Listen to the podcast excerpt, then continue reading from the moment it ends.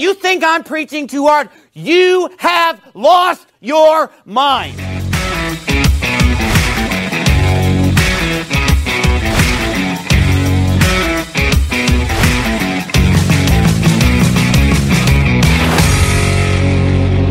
Let us read the Word of God, a few passages from Old and New Testament. Reading first in Ezekiel chapter 22, and I shall read at verse 23. Ezekiel 22 and the 23rd verse. And the word of the Lord came unto me, saying, Son of man, say unto her, Thou art the land that is not cleansed, nor rained upon in the day of indignation. There is a conspiracy of her prophets in the midst thereof, like a roaring lion ravening the prey. They have devoured souls. They have taken the treasure and precious things. They have made her many widows in the midst thereof. Her priests have violated my law and have profaned mine holy things. They have put no difference between the holy and the profane. Neither have they showed difference between the unclean and the clean, and have hid their eyes from my Sabbaths, and I am profaned among them. Her princes in the midst thereof are like wolves ravening the prey, to shed blood, and to destroy souls, and to get dishonest gain. And her prophets have daubed them with untempered mortar, seeing vanity, and divining lies unto them, saying, Thus saith the Lord God, when the Lord hath not spoken. In Malachi chapter 2, we have the words that are written on a memorial stone to Jonathan Edwards in the First Church in Northampton, Massachusetts. The words are these My covenant was with him of life and peace, and I gave them to him for the fear wherewith he feared me, and was afraid before my name.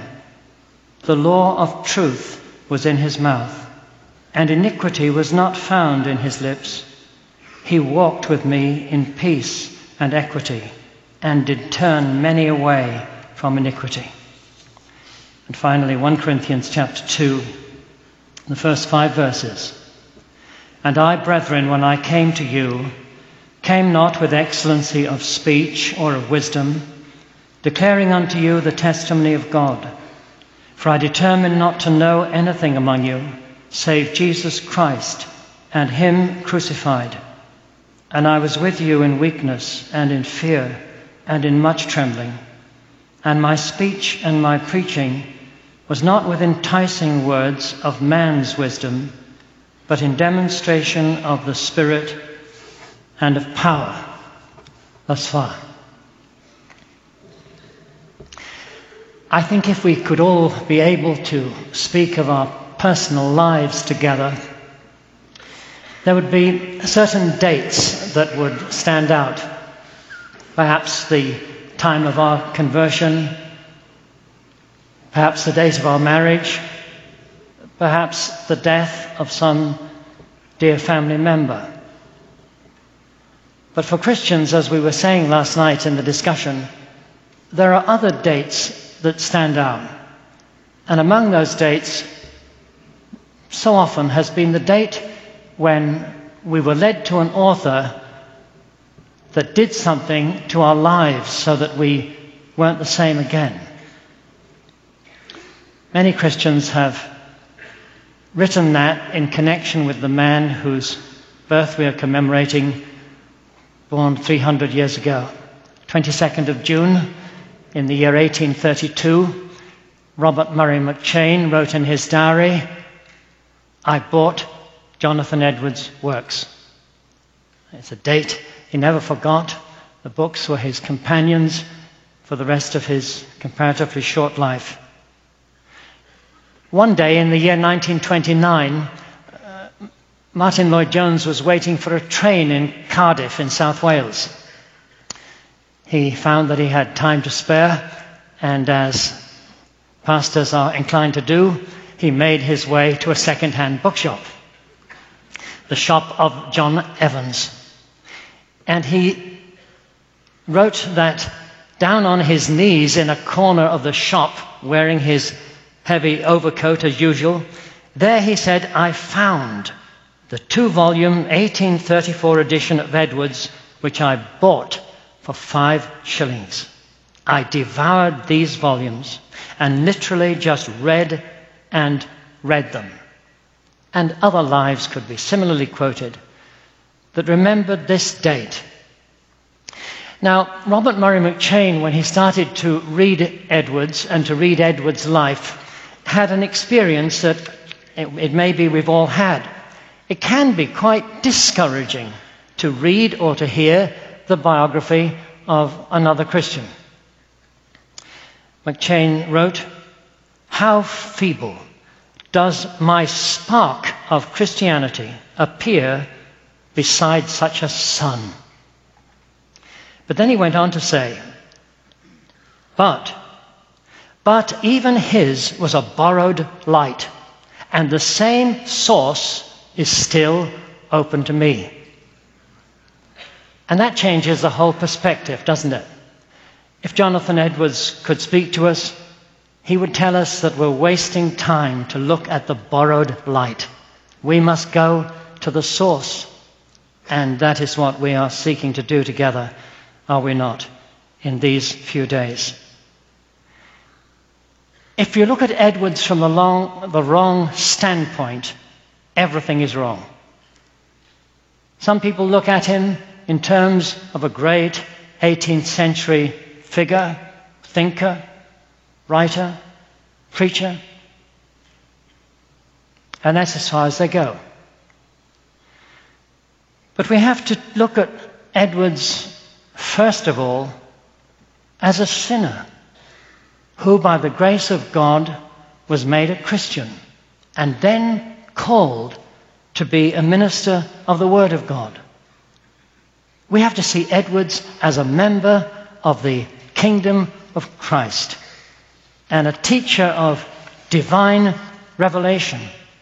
And when we come to him in that way, we find something that is abiding and permanent. Edward said, The wisdom of God was not given for any particular age, but for all ages. That's what justifies surely our meeting. I like the story of something that happened in Stockbridge in the year 1870. About 200 of Edward's descendants had met for commemoration. And uh, we read that it was a charming afternoon with polite addresses given, and tea was drunk, and uh, all was pleasant. But there was one man there who was not at all comfortable in this situation, and his name was Irenaeus Prime. And because one speaker couldn't come, Dr. Prime was given an opportunity to give a short address. And this is the gist of what he said. He said, It's no good making a mere bow to past history. What Edwards preached is relevant to every age. Quote, it has the life of Christ in it. It subordinates reason to divine authority and adores the Holy Spirit. His theology has revivals and repentance and salvation from hell in it. And this made it, he said, and makes it, and will keep it, divine theology, till Christ is all in all. And suddenly, I think the pleasant afternoon at Stockbridge came to life. So, we're to look at Edward's life, man, and the legacy. He was born about 70 years after the Puritans had first colonized what became New England lived the first seven years, the first 12 years of his life with his father, Timothy, mother, Esther Edwards. His father was the pastor of the church at East Windsor, close to the Connecticut River. Pastor was a faithful man, good student, part time teacher, part time farmer, mother, busy as all mothers. She had four girls, and then she had Jonathan, and then she had another six girls. And these girls, it is said, were all six foot in height, and so the local people used to talk about the 60 feet of Mr. Edwards' girls. They were certainly a large family, and besides the immediate circle, there was a larger family circle. His grandfathers, both of them, were still alive. They had been born in the 1640s. They were representatives of the old Puritan age. One of them, as you may well know, was Solomon Stoddard, who was a minister of the church at Northampton, the largest church, it is said, in New England. Edwards had a happy childhood, healthy childhood, a lot of feminine company to look after him as a boy. When he was not quite 13, he went downriver to the uh, Collegiate School of Connecticut, which became very soon after Yale College at New Haven. Two years after he had started at Wethersfield, they went to New Haven, and the famous Yale College was thus started. In the year 1720, when he had completed his BA studies, it was decided that he would go forward for another two years to study his Master of Arts degree. The next year, the spring of 1721, and he was 17 years old, came the great turning point in his life. He had always been religious. He had made as he said, a number of resolutions. But the truth was that his natural pride had never been humbled and his heart had never been changed. But in the spring of 1721, he says, I was brought to a new sense of things, to an inward sweet delight in God and divine things, quite different from anything I had ever experienced before. I began to have a new kind of apprehension and idea of Christ and the work of redemption and the glorious way of salvation by Him. He went home that summer of 1721, and he's a beautiful passage in his writing in which he describes how everything seemed so different. Even walking in the fields around their home, things weren't the same. As I was walking there and looking up, he says, to the sky and clouds, there came into my mind so sweet a sense of the majesty and grace of God that I know not how to express. I seem to see them both in a sweet conjunction of holy majesty and majestic meekness, a high and great and holy gentleness in creation. And simultaneously at this time, there was born in his heart his lifelong concern for the advance, for the promotion of the kingdom of Christ. Before concluding his MA studies, a change of direction came.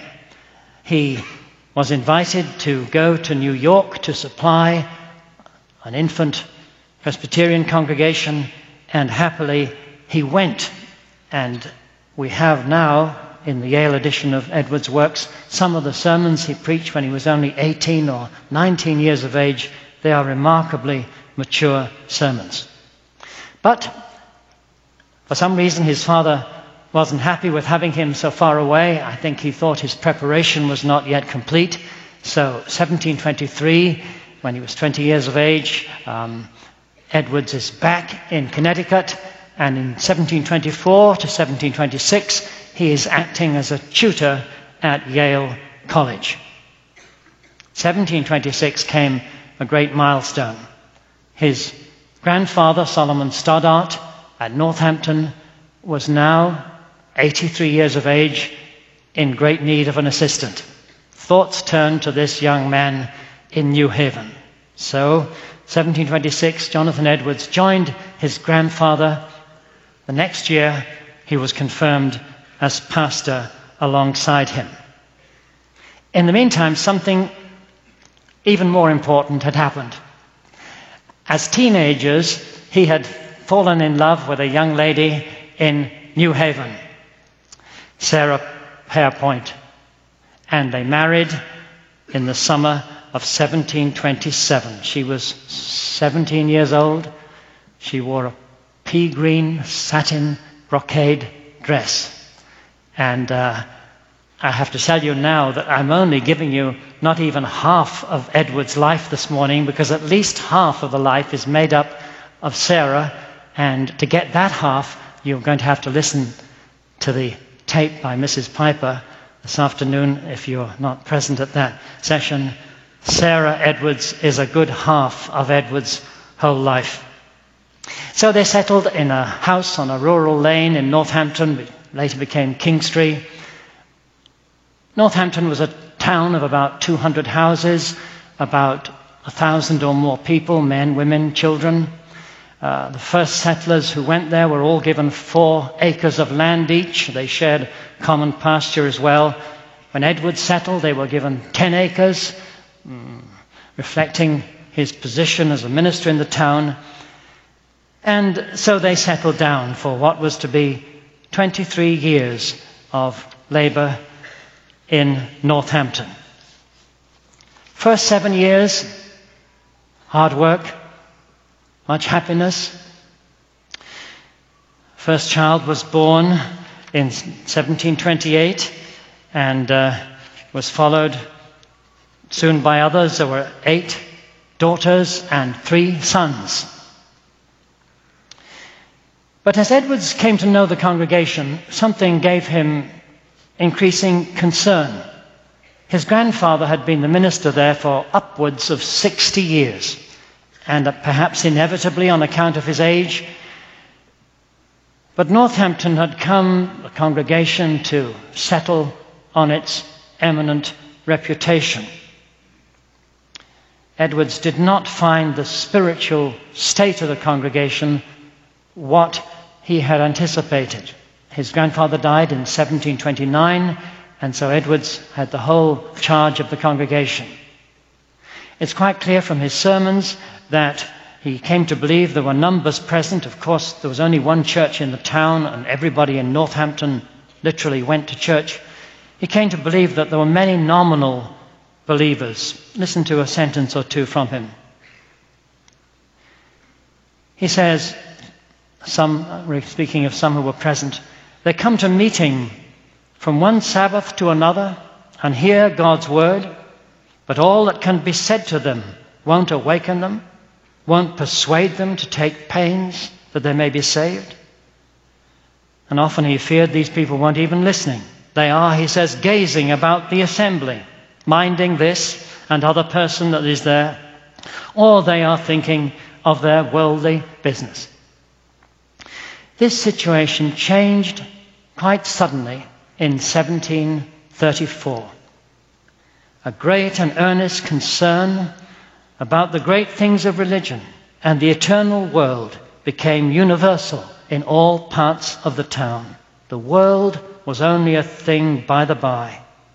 Edwards believed that some 300 people hopefully had been converted within six months. His hope was that the greater part of persons in this town above 16 years of age are such as have a saving knowledge of Jesus Christ.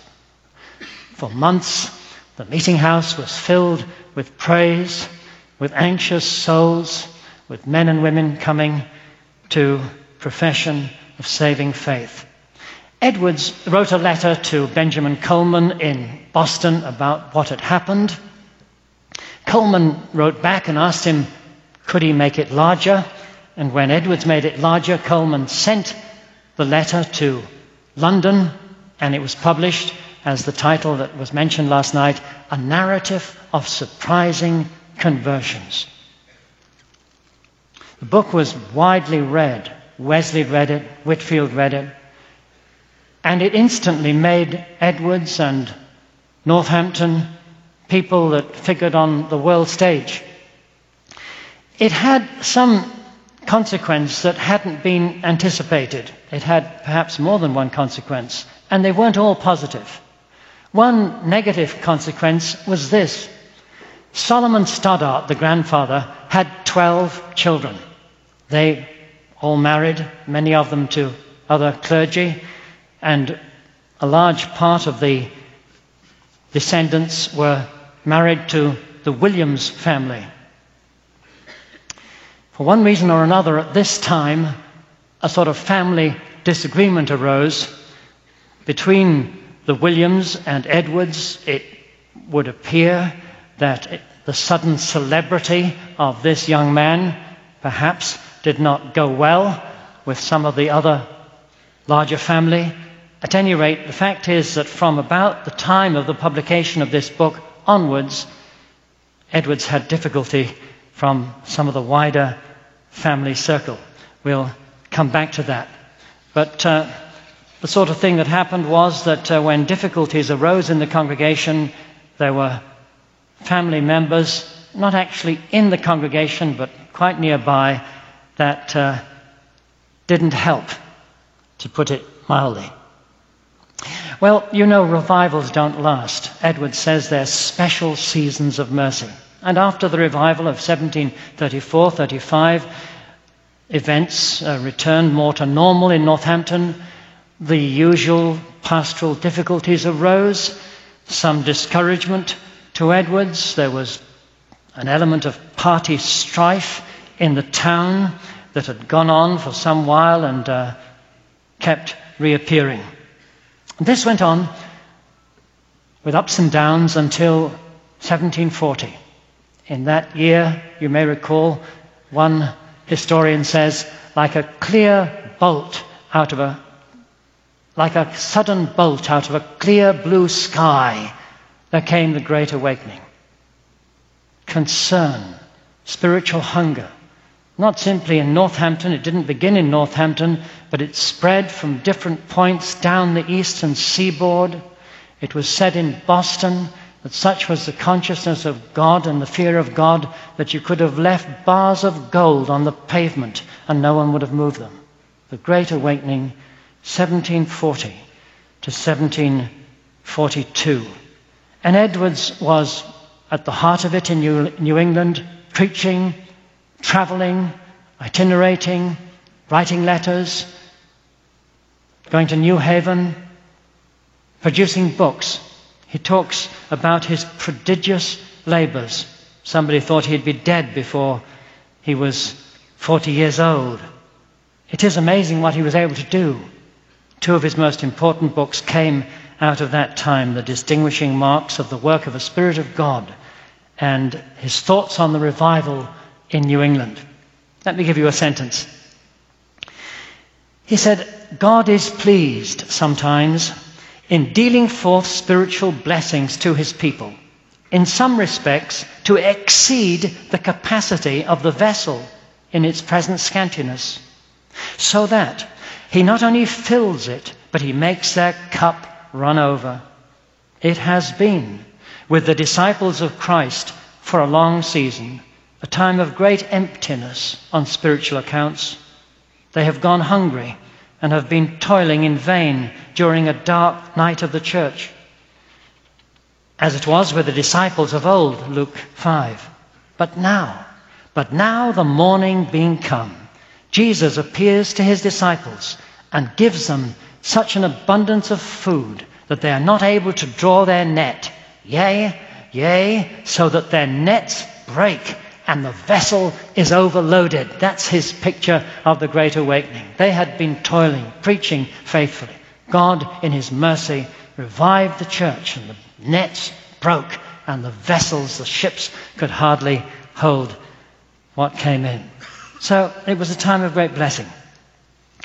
Now, in that connection, I must throw in a few words about Edwards as a preacher. You know, the tradition is, or at least in some circles, I should say, the tradition has been that Edwards preached holding a candle in one hand and reading like this from his manuscript in the other. It's my conviction that that picture is pure legend and that it has arisen because some people foolishly thought it would emphasize the supernatural. Can you imagine a man reading a manuscript, holding a candle, and hundreds of people being moved? Well, you might not be able to imagine that, and I have to tell you, you don't need to try. because uh, that, that is not what happened. There are a few eyewitnesses to Edward's preaching, and they tell us very clearly that that's not what they saw. One member of the congregation said it was Mr. Edwards' habit to look straight forward when he preached. Someone else, speaking similarly, said he looked at the bell rope. He certainly wasn't squinting at a bit of paper. And what we know of others who write about his preaching and his own words say the same thing. Edwards says that preaching is for the impressing of divine things on the hearts and affections of men. And it is by the lively application of the word to men in preaching that God builds his church. Samuel Hopkins, who heard him often, said his words often discovered a great deal of inward fervor without much noise or external emotion and fell with great weight on the minds of his hearers. He made little motion with head or hands, but spoke so as to discover the motion of his heart. And Edwards says, He who would set the hearts of other men on fire with the love of Christ must himself burn with love.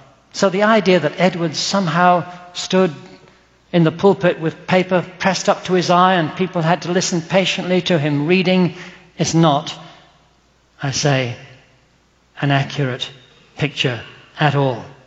How does his preaching differ from what is so common today?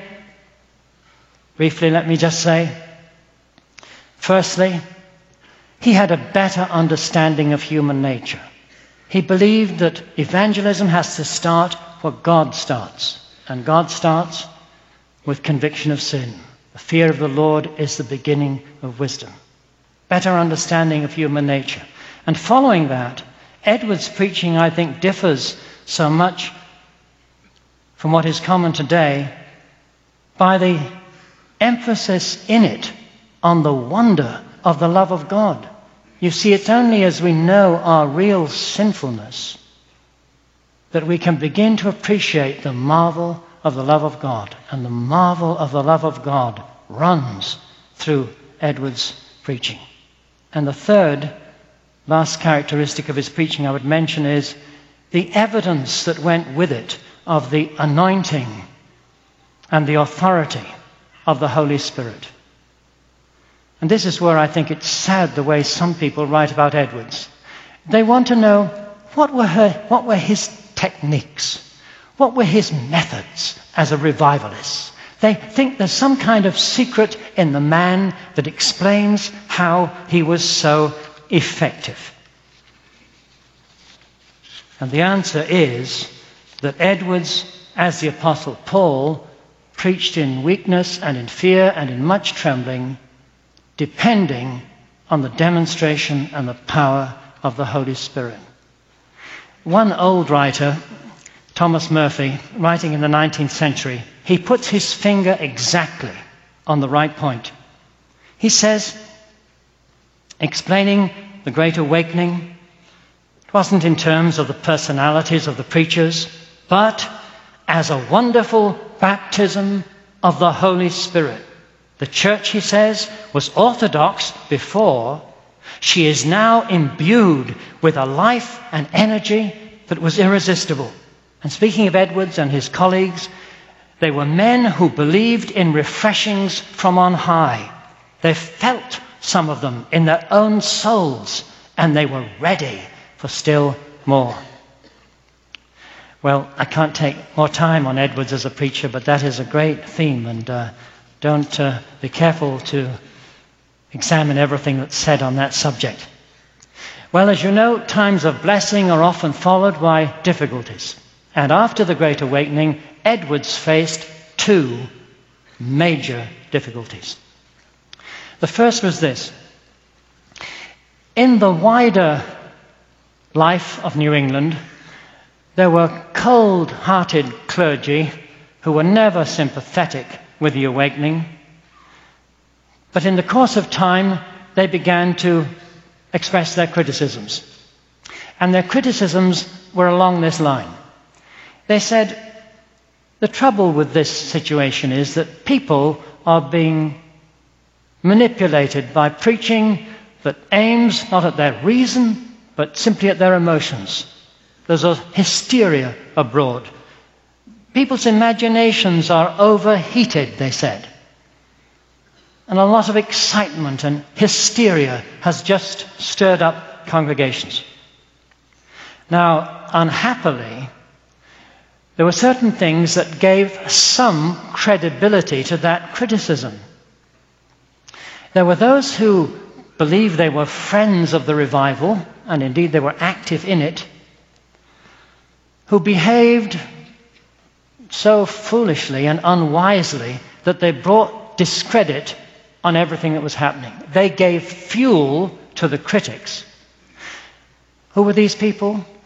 Well, they believed these people believed that the way to judge the Holy Spirit's work is by the sensational. If somebody should collapse on the floor, or someone should shout, something extraordinary should happen, the more sensational, the more evidence of the Spirit's power. You know, when that idea comes in, it can spread very quickly. We're all like sheep in spiritual things. And uh, that idea began to take hold. So excitement of an unspiritual nature did appear, and wildfire, and fanaticism. And here was Jonathan Edwards now caught between two fronts. On the one hand, these cold critics, clergy and some others, and on the other, fanatics, people with zeal, yes, and sometimes good people but zeal without knowledge. And Edwards, in his writings, as was mentioned last night, was seeking to deal with both sides. In addition to that, there's something that happens in every true revival that we need to be aware of. In addition to the saving work of the Spirit of God, in, by which many are truly converted, there is always what the Puritans called a common work. That is to say, people get a taste of eternal things. They become serious. Their lives change. But they've never fundamentally become Christians. And after a while, this common work of the Spirit doesn't remain with them. They go back to the world or back to formal religion.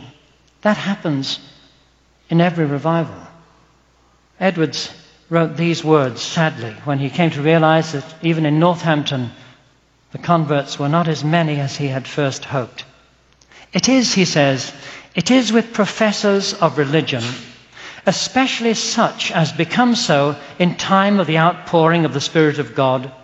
It is as it is with the blossoms in spring. There are vast numbers of them upon the trees, which all look fair and promising but yet many of them never come to anything. So the first difficulty was the opposition to the revival and the need to defend the truth of the work of God. The second difficulty was much more local, and in the end, I suppose it was more painful. I mentioned some of the wider family that uh, were no help to Edwards. In the 1740s, there were problems that arose in the church, as, has arise in every church, but these problems were definitely fomented by some, sometimes, as I say, cousins and members of family. And these came to a head on this issue. Solomon Stoddard believed that people should be permitted to come to the Lord's table and to be communicants without professing saving faith in Christ. Jonathan Edwards had come to the conclusion that that was a dangerous liberty. That those who come to the Lord's table should be converted people, and they should at least profess to possess saving faith in Christ. You know, and Edwards knew, it's not our business infallibly to tell who's a real Christian. That wasn't the issue. But the issue was should people be allowed to come who make no profession of saving faith in Christ? Edwards disagreed with his grandfather. I told you his grandfather had been minister there for over 60 years. He was a legend. And all the grandfather's children and cousins and grandchildren were all around. The idea that Jonathan Edwards would contradict his grandfather's practice was unthinkable. So a great furore arose in the congregation. And now one of his cousins was a member of the congregation, Joseph Hawley, and he took a leading part in opposition. It all came to a head, as some of you will be hearing this afternoon, in the summer of 1750, when Edwards was voted out of his congregation that he'd served for 23 years. Majority of the male members, 230 of them, voted for his dismissal. 23 23 voted against his dismissal. The women, let it be said to their honor, were not voting members. But in all truth, it's doubtful if it would have made any real difference. So at 46 years of age, Edwards suddenly came to an end of his work. He said, writing to a friend, I am now, as it were, thrown upon the whole wide ocean of the world and know not what will become of me and my numerous chargeable family. No financial arrangements for him were made. For a year, there was nothing fixed or definite. He had some engagements. Then, after a year had passed, he took up the work in the tiny village of Stockbridge on the edge of the wilderness, just over 40 miles from Northampton the only church that had expressed interest in him, and it had only 12 families in the membership. One thing that drew Edwards to Stockbridge is the fact that Indian people were resident nearby and that an Indian school had been started there. And so Edwards in 1751 settles with his family in Stockbridge.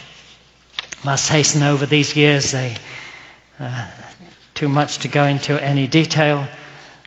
He went there expecting a haven of peace. Not quite sure why he did expect a haven of peace because members of the Williams family were also in Stockbridge.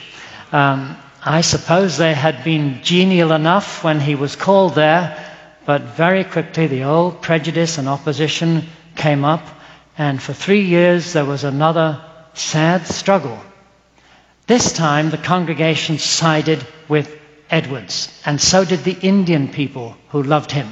And in 1754, after three years, the Williams gave up in Stockbridge and uh, removed.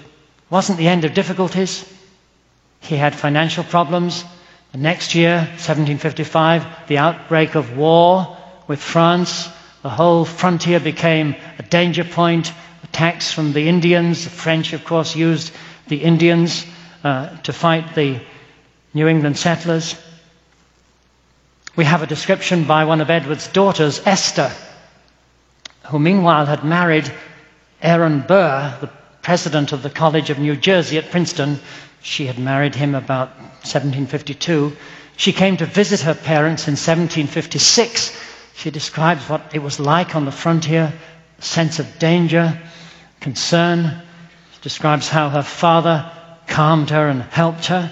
It's a, it's a beautiful passage in her diary. But then the next year, and this is why I mention Esther, the next year, Esther's husband, Aaron Burr, died, 1757. And to Edward's astonishment and pain, the trustees of the College of New Jersey called him to be president at Princeton. Edwards wasn't enthusiastic. He wrote to them and said, We have scarcely got over the trouble and damage sustained by our removal from Northampton. Council, friends were called to decide the issue. They decided he should go to Princeton. It's the only time we read of in Edward's life that he actually shed tears. But in January 1758, middle of winter, College of New Jersey anxiously waiting for him, he left Stockbridge, leaving most of the family and Sarah behind. His last sermon in Stockbridge, here we have no continuing city, but we seek one to come. And one of his daughters says that as he went out of the house and stood on the road, he turned round and he said, I commit you to God. Next month, when he was in Princeton, February, there was smallpox in the town, and he took an inoculation against it. The inoculation went wrong, and the result was that Edwards died on March the 22nd, 1758. Just before he died, at the age of 54, he said to one of his daughters who was with him, It seems to be the will of God that I must shortly leave you. Therefore, give my kindest love to my dear wife. And as to my children, you are now like to be left fatherless, which I hope will be an inducement to you to seek a father that will never fail you. Sixteen days later, his daughter Esther died. Sarah hastened down from Stockbridge to look after the two orphan children that Esther had, and she died the same year, October 1758, to be buried beside her husband at Princeton. Now, a little about the man, just a little. What kind of man was he? Well, we've three sources of information. First, from the friends who knew him, a word or two. John, uh, George Whitefield said, a solid, excellent Christian. I think I have not seen his like in New England. Another man who visited the home in Northampton said, a sweeter couple I have not yet seen. The most agreeable family I was ever acquainted with. He was tall like his sisters, took exercise, horse riding, wood chopping in winter. He was by temperament retiring, reserved. He enjoyed cheerful conversation, but he was perhaps a little slow to engage in such conversation with strangers. When he died, one of his friends wrote, always steady, calm, serene. As he lived cheerfully, resigned to the will of heaven, so he died. And then there are Edward's writings which give us a view of him too.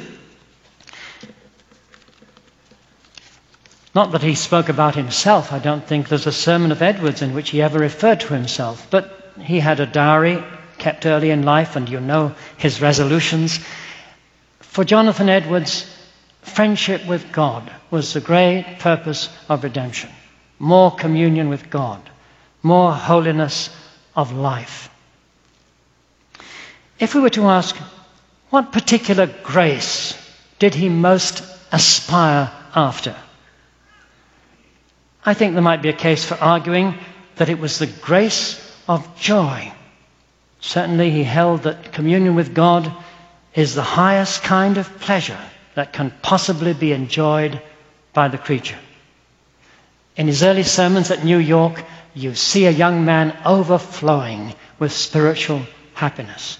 When he was 19 in New York, he says in a sermon that it's a tendency of godliness to maintain always a clear sunshine of joy and comfort in it. And that was his experience at that time. But I have to tell you that while he always regarded joy as a most important part of the Christian life, he came to see that it's not to be taken as an accurate measure of growth in grace because God has other things to teach us.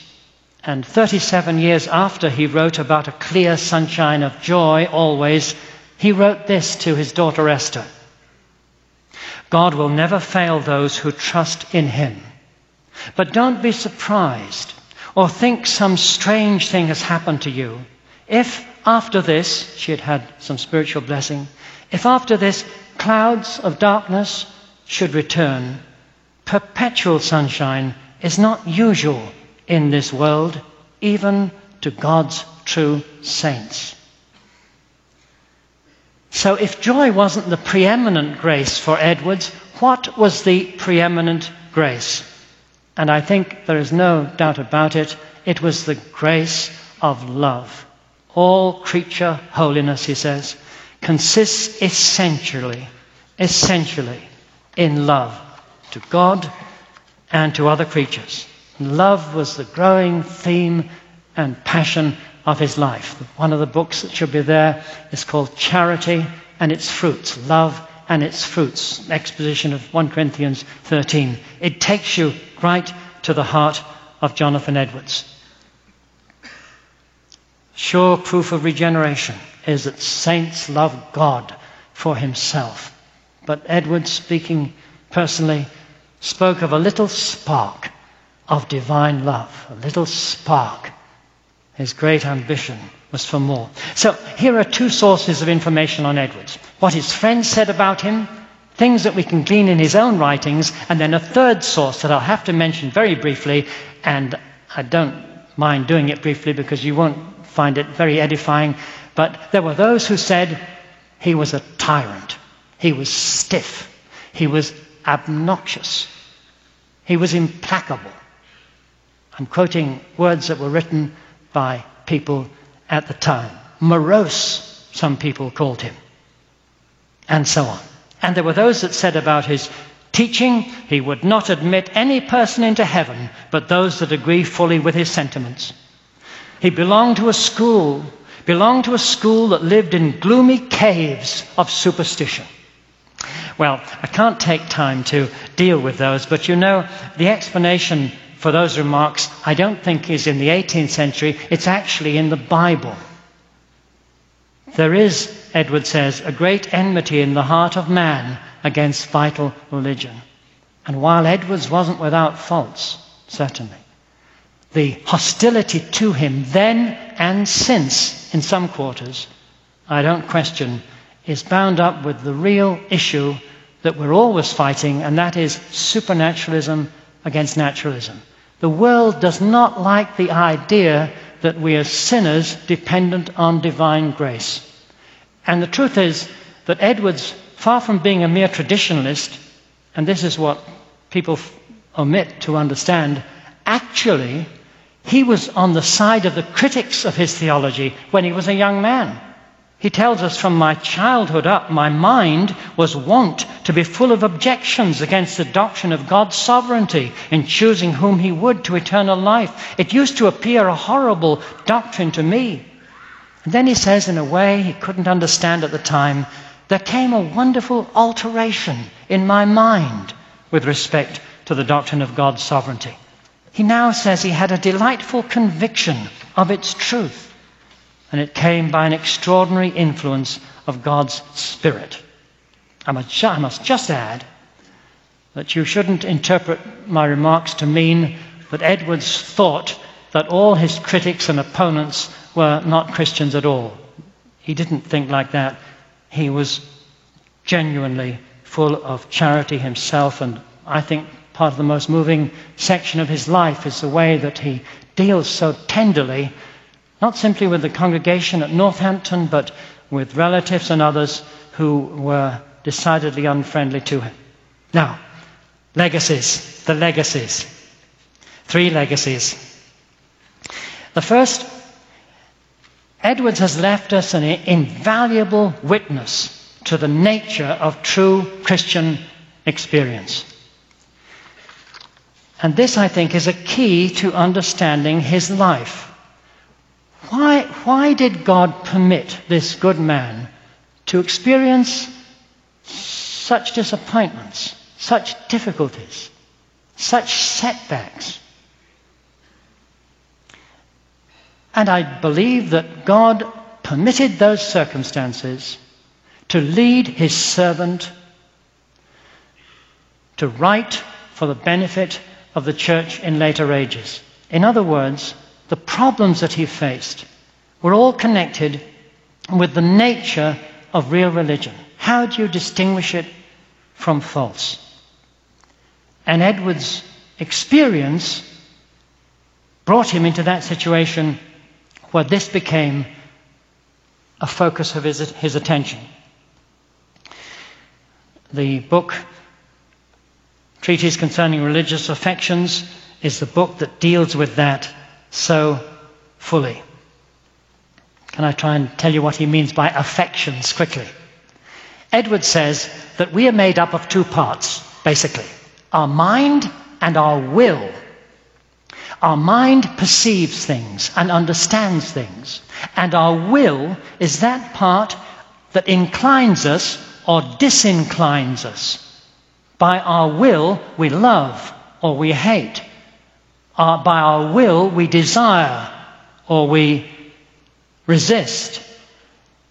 And he says that when the will is in vigorous exercise, that's what he refers to as affections. Zeal, love, and so on are affections. And the great point of his book, The Religious Affections, is to say that you don't tell a Christian simply by what they know, that's speculative knowledge, essential though that is. But how do their wills incline? What are their affections? In other words, he deals with what is a real conversion. And this is the sort of thing he says. How do we tell a real conversion? Well, it's not whether or not the person has had conviction of sin or not. People can have conviction of sin and never be regenerate. It's not whether conversion is fast, speedy. Stony ground hearers receive the word immediately. It's not whether, when people profess to be converted, they have physical phenomena, they tremble or weep. No, Felix trembled. It's none of these things. The real evidence of conversion is the presence of regeneration. And regeneration is a change of nature, a new life. There are many, he says, who think themselves born again that have never experienced any change of nature at all. They haven't had one new principle added. They think themselves made renewed in the whole man, and they have never had one finger renewed, if I may use that expression. They that are truly converted are new men, new creatures, new not only within but without. They are sanctified throughout. All things are passed away. They have new hearts and new eyes, new ears, new tongues, new hands, new feet. They walk in newness of life and they continue to do so to the end of life. And the essence of regeneration is the restoration of the life of God in the soul. And that means a regenerate person is a God centered person. A regenerate person is a person who worships God, who lives for God, who admires God, who loves God. That's what regeneration does. And so his argument is the affections show the reality of regeneration. And there is one thing that goes with that.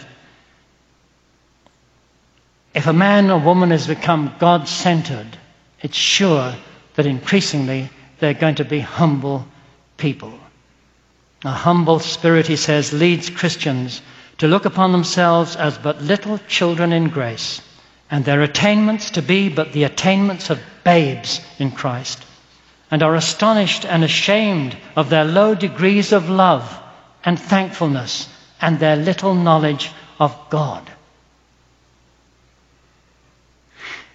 So Edwards left the church this, this legacy that conversion is a real thing. And the church members should be converted people. And he not only taught this, but as I've told you, he suffered for it. He could have gone on living comfortably all his days at Northampton if he hadn't been faithful to the truth.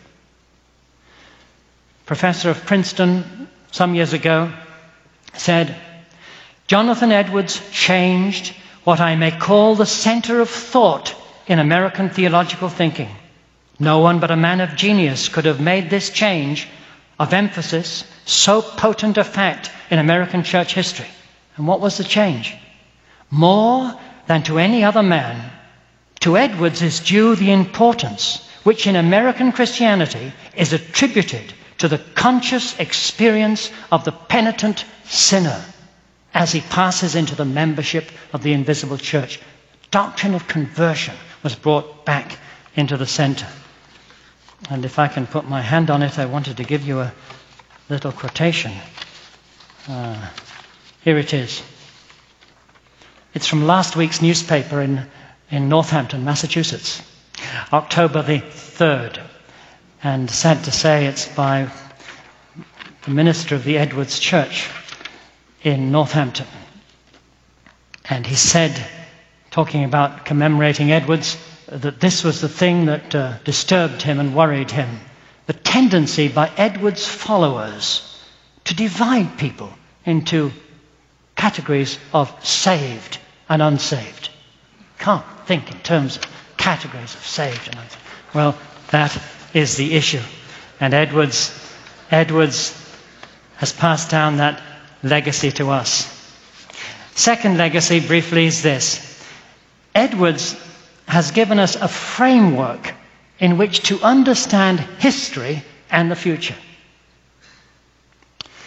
When Winston Churchill was dying some 50 years ago, he said, I am bewildered by the world. The confusion is terrible. And that confusion today is even in our churches. You know, various schools of prophecy have arisen and then declined, passed away.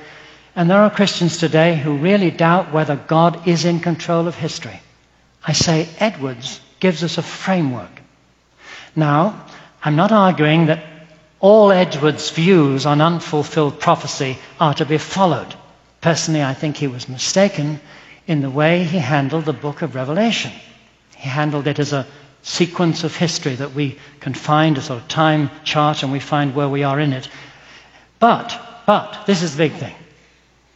As Edwards looked at the whole Word of God and the promises of God, he had this irresistible conviction that God had great and glorious things to do.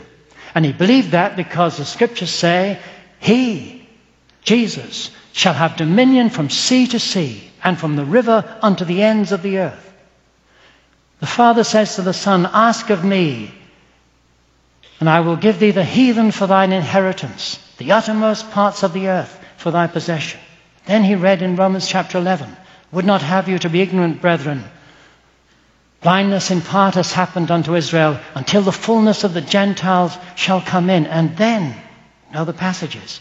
Passages in Scripture that don't lead us to wring our hands in despair, but to believe that God is leading forward His work and that the nations of the earth are going to be blessed. Edward says, the veil now cast over the greater part of the world will be taken away. And it may be hoped that many of the Negroes and Indians will be divines and excellent books will be published in Africa and in Ethiopia, in Turkey, and in other now barbarous countries. Brighter days are going to come. And how are they going to come? Not by social and political work, not by education, not by scholarship, preeminently by the outpouring of the Spirit of God and prayer what Edwards had seen of God's power with the preaching of the word, he believed the world would yet see in a more extensive way than they had ever seen. Now, I have to throw in something here, terrible to miss this out. When he still lived at Northampton, on May the 28th, 1747, a young man of 29 years of age arrived in the yard on his horse. He had come from four years' missionary work amongst the Indians, often living with little food, with no shelter. Only once in four years did any white person make a journey to visit him. Sometimes he traveled up to 4,000 miles in a year amongst the Indian people. For over two years, he had met solid indifference until in August of 1745, two years earlier, at Crossweeksung in New Jersey, there had been a remarkable movement of the Spirit of God among Indian people, who he describes as previously worshipping devils and dumb idols. The power of God seemed to descend, he says, upon them. And in a short time, an Indian camp became, he said, an assembly of Christians where there is so much of the presence of God and of brotherly love. His name, of course, was David Brainerd. Two years later, he rode back to New England. His own parents were dead, and he was dying of tuberculosis. He arrived at the parsonage in Northampton. As perhaps you know, parsonages in those days acted as motels and as hospitals and all kinds of things. There was already one minister in the parsonage who was ill. Sarah gladly welcomes this young man, David Brainerd. He lived just to the October of that year and died in Northampton. This is a remarkable thing. When he came on his horse, he had next to nothing with him. But what he did have was amazingly important. He had his journals and his diary. And before he died, he committed these to Jonathan Edwards. And as Edwards read them, he was persuaded that here was material that the world had to read. And so in 1749, two years later, Edwards published the first full missionary biography ever published The Life of the Late Reverend Mr. David Brainerd. And that book showed people that the gospel could go into any stronghold of Satan. And by the anointing of the Holy Spirit, strongholds would be cast down. It was read far and wide. William Carey read it. Henry Martyn read it. It was carried to India and to China and around the world. There's a direct link between Edwards in this difficult time in Northampton and the beginning of the great missionary movement of the 1790s. So I want to throw in the point that reading Edwards doesn't make men academics or scholastics. To read Edwards is really to gain a missionary spirit, to gain an evangelistic burden. That is why this conference is being held in these days. Now, another thought quickly here. I mustn't give you the impression that Edwards was taken up with unfulfilled prophecy. He did think it was important, but not the most important thing. He knew that whether he lived to see another revival or not, eternity was at hand.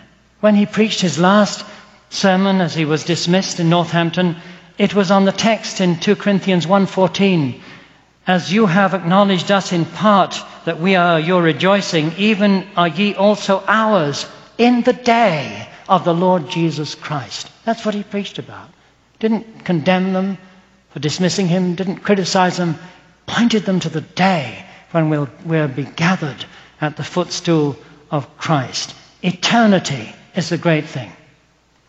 You know, if you take eternity out of Edwards' life, you could read it as a story of little success, a lot of disappointment.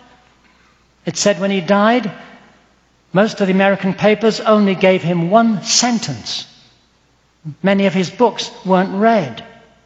He left a great church for a tiny church in a corner of New England. Was it a failure? No. Edward says, I acted against all influence of worldly interest because I greatly feared to offend God. In other words, he was living for eternity. The last legacy, briefly, is this it's already been spoken of and will be spoken of further. Edwards has left us a call to cease from looking to men and to look to God. If you ask Jonathan Edwards, what is the greatest danger for the evangelical church? He would say it is the danger of pride. It was pride that brought the Northampton church down. It was pride that led the 18th century to think that they had reached what they called the Enlightenment. Pride is the greatest of all temptations. and the most subtle. Scholarship is good. Orthodoxy is good. Large congregations are good. But you know, pride can ruin all these things. Ministers can idolize congregations. Congregations can idolize ministers. Pride in any form destroys, mars the work of God. The scripture says, cease from man. Our Lord said, beware of man. The Bible says, what is man? And the answer it gives is this. I give it you in Edwards' words. He says, Man is a leaf, a leaf driven by the wind, poor dust, a shadow, a nothing. And of himself, he says, he was an empty, helpless creature of small account and needing God's help in everything. So there's one text above all others that summarizes Edwards' life. Whatsoever ye do, whether ye eat or drink, or whatsoever ye do, do all to the glory of God. Everything that God gives us, all that we are, all that we ever can be, all grace, all redemption, all revival, is all given that we might be humbled and that God would be all in all. And so, my friends, whatever you and I or our churches face in the future, whether brighter days or it may be harder days, there is one thing absolutely certain, and that is God has to be glorified. And we have to say, not unto us, not unto us, but unto thy name give glory. And the more we do that, the closer we'll come to that great multitude in heaven who we read say blessing and honor and glory and power, thanksgiving and might be unto him that sitteth on the throne and unto the Lamb for ever and ever. Amen. Shall we pray? Our gracious God and our heavenly Father, we thank Thee that we can draw near in the name of Thy Son, that by His stripes we are healed. All we like sheep have gone astray. Thou hast laid upon Him the iniquity of us all. Lord, help us today to seek Thee. May we not, in all the busyness of these hours we are enjoying together, may we not fail first to seek Thee and to honor Thee. And help us, O God, that we may so know Thee, that we will see how utterly needy and poor we are. Help us to grow in grace. Help us to love Thee. Continue with us, we pray today in all our meetings and conversations together. We thank Thee for this conference. We thank Thee for those into whose hearts Thou didst put this vision. We pray, Lord, that great good will be done in our individual lives, in our churches, in Thy kingdom far and wide. We ask with the pardon of our sins, giving thanks to Thee for all things. In Jesus' name, Amen.